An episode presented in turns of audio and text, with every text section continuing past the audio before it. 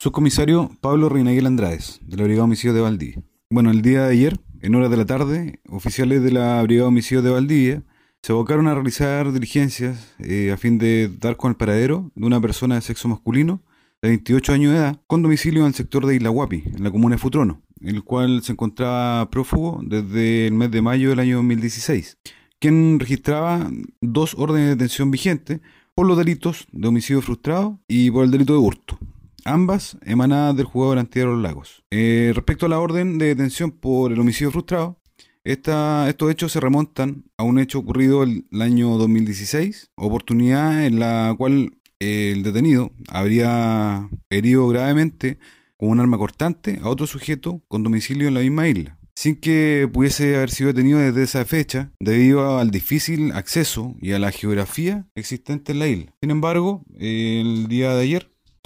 trabajo de ocultación e inteligencia, se logró dar con su paradero en la vía pública, en el mismo sector de la isla Guapi, siendo puesto a disposición del jugador de los lagos el día de hoy en hora de la mañana para el control de audiencia y detención.